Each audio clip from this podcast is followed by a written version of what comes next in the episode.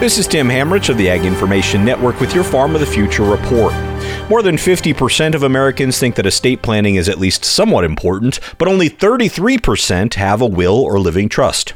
Estate planning is even more important for farmers as it decides the future of the farm, according to AARP Oklahoma State Director Sean Voskuhl. When you pass away, the taxman isn't the only one who can take a bite out of the assets that you leave behind. Whether it's cash, real estate, retirement money, or other funds, inherited assets can suddenly come up for grabs in a number of scenarios when creditors and others come calling. Establishing a trust is not only a key way to skip probate court, it can also prevent the assets you've spent a lifetime accumulating from going to predators who might slap your heirs with lawsuits.